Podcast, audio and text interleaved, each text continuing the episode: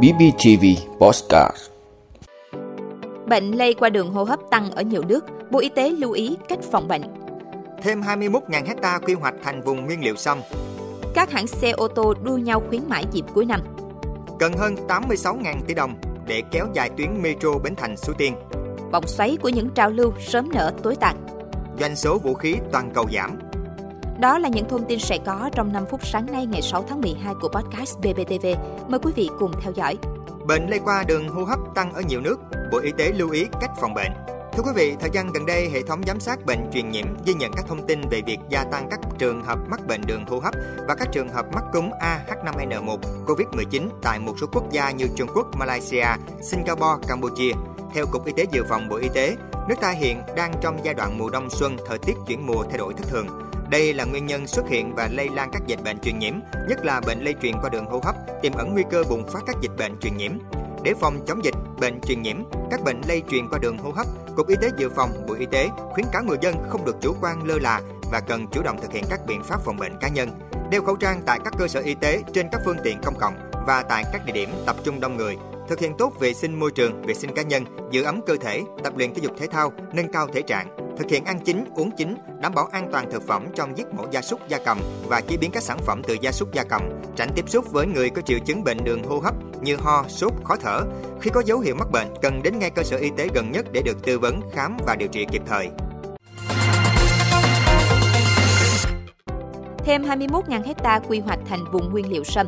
Thưa quý vị, theo quyết định số 611 của Thủ tướng Chính phủ về chương trình phát triển sâm Việt Nam đến năm 2030, định hướng đến năm 2045, sẽ dành 21.000 hecta tại 9 địa phương có tiềm năng thế mạnh về điều kiện tự nhiên phù hợp cho việc nuôi trồng phát triển sâm Việt Nam. 9 địa phương có tiềm năng thế mạnh gồm Quảng Nam, Con Tum, Gia Lai, Lâm Đồng, Thừa Thiên Huế, Nghệ An, Lào Cai, Lai Châu và Điện Biên để phát triển cây sâm Ngọc Linh và sâm Lai Châu. Chương trình nhằm xây dựng và phát triển sâm Việt Nam thành ngành hàng có giá trị kinh tế cao, là sản phẩm chủ lực trong lĩnh vực y dược và chăm sóc sức khỏe, mang thương hiệu sản phẩm quốc gia, góp phần tạo việc làm thu nhập cho người dân, phát triển kinh tế xã hội, vùng đồng bào dân tộc thiểu số, đảm bảo quốc phòng an ninh. Các hãng xe ô tô đua nhau khuyến mãi dịp cuối năm Thưa quý vị, tháng cuối cùng của năm 2023, các hãng xe tại Việt Nam tiếp tục tung ra nhiều chương trình giảm giá khuyến mãi nhằm kích cầu tiêu dùng. Honda Việt Nam thông báo các mẫu xe từ lắp ráp đến nhập khẩu đều được ưu đãi 50% lệ phí trước bạ vào giá bán. Điều này có nghĩa xe lắp ráp trong nước sẽ được giảm tới 100% lệ phí trước bạ. Tương tự, Toyota Việt Nam, các mẫu xe bao gồm Vios, Veloz, Cross hay là Avanza Premio đều được hỗ trợ lệ phí trước bạ lên tới 50%, từ 28 đến 35 triệu đồng và được tặng một năm bảo hiểm thân vỏ của Toyota gói vàng. Các chuyên gia cho rằng thị trường ô tô Việt Nam năm 2023 khó có khả năng đạt doanh số hơn 404.000 xe như năm 2022 mà chỉ đạt khoảng 70% do người tiêu dùng thắt chặt chi tiêu trong bối cảnh khó khăn hiện nay. Cần hơn 86.000 tỷ đồng để kéo dài tuyến metro Bến Thành Suối Tiên. Thưa quý vị, tuyến metro số 1 thành phố Hồ Chí Minh Bến Thành Suối Tiên đang được nghiên cứu kéo dài đến các tỉnh Đồng Nai và Bình Dương với chi phí đầu tư khoảng hơn 86.000 tỷ đồng, tương đương hơn 3,64 tỷ đô la Mỹ. Việc kéo dài tuyến metro Bến Thành Suối Tiên về Bình Dương, Đồng Nai được chia làm 3 đoạn tổng chiều dài 53,3 km. Đoạn 1 từ ga Bến xe Suối Tiên đến ga Bình Thắng S0 dài 1,8 km, tổng vốn đầu tư 2.973 tỷ đồng. Đoạn 2 từ ga S0 đi Bình Dương dài 31,35 km với 14 ga và 1 depot, tổng vốn khoảng 51.764 tỷ đồng. Đoạn 3 từ ga Escom đi lên Đồng Nai dài 20,1 km với 11 ga và 1 depot, tổng vốn đầu tư 31.413 tỷ đồng. Dự kiến dự án sẽ sử dụng nguồn vốn đầu tư công, trong đó thành phố Hồ Chí Minh chủ trì thực hiện đoạn 1, tỉnh Bình Dương chủ trì thực hiện đoạn 2 và tỉnh Đồng Nai chủ trì thực hiện đoạn 3. Vòng xoáy của những trào lưu sớm nở tối tàn. Thưa quý vị, với nhiều bạn trẻ, nếu như đặt câu hỏi như thế nào là stand điệu, như thế nào là trending, xu hướng nhất thời gian qua thì phải nhắc đến combo, bánh đồng xu và trà chanh giả tay. Chúng ta có thể thấy những sạp hàng bán hai món này ở bất cứ đâu. Thế nhưng thậm chí có người còn chưa kịp thử món ăn này thì trào lưu này đã dần thoái trào thay bằng những món mới.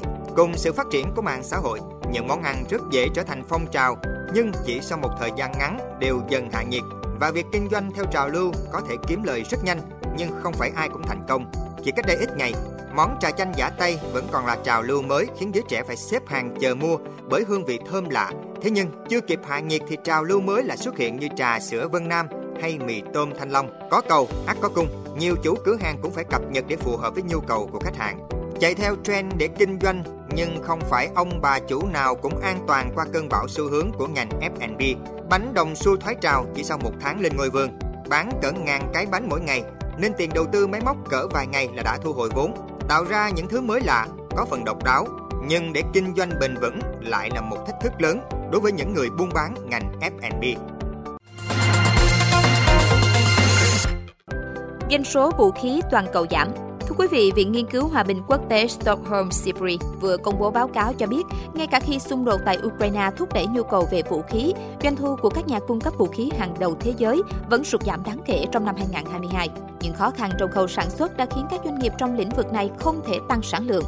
Theo báo cáo của Viện Nghiên cứu Hòa bình Quốc tế Stockholm, doanh thu bán vũ khí và dịch vụ quân sự của 100 công ty sản xuất vũ khí lớn nhất thế giới đã đạt tổng cộng 597 tỷ đô la Mỹ trong năm 2022, giảm 3,5% so với năm 2021. Các nghiên cứu đã chỉ ra rằng tình trạng này chủ yếu do doanh thu của các nhà sản xuất vũ khí lớn tại Mỹ, nơi các doanh nghiệp phải vật lộn với những vấn đề về chuỗi cung ứng và tình trạng thiếu lao động do ảnh hưởng của đại dịch Covid-19. Theo Viện Nghiên cứu Hòa bình Quốc tế Stockholm, các nhà sản xuất vũ khí Nga cũng chứng kiến doanh thu trong năm 2022 giảm 12% so với năm trước đó, xuống còn 20,8 tỷ đô la Mỹ. Ngược lại, ở các khu vực khác trên thế giới như Trung Đông, châu Á và châu Đại Dương, các nhà sản xuất vũ khí với xu hướng sản xuất các hệ thống ít phức tạp hơn là có thể đáp ứng nhu cầu ngày càng tăng. Doanh thu nói chung của các nhà cung cấp vũ khí ở châu Á và châu Đại Dương tăng 3,1%, đạt 134 tỷ đô la Mỹ vào năm 2022. Cảm ơn quý vị đã luôn ủng hộ các chương trình của Đài Phát thanh truyền hình và báo Bình Phước. Nếu có nhu cầu đăng thông tin quảng cáo ra vặt, quý khách hàng vui lòng liên hệ phòng dịch vụ quảng cáo phát hành số điện thoại 02713 887065. BBTV, vì bạn, mỗi ngày.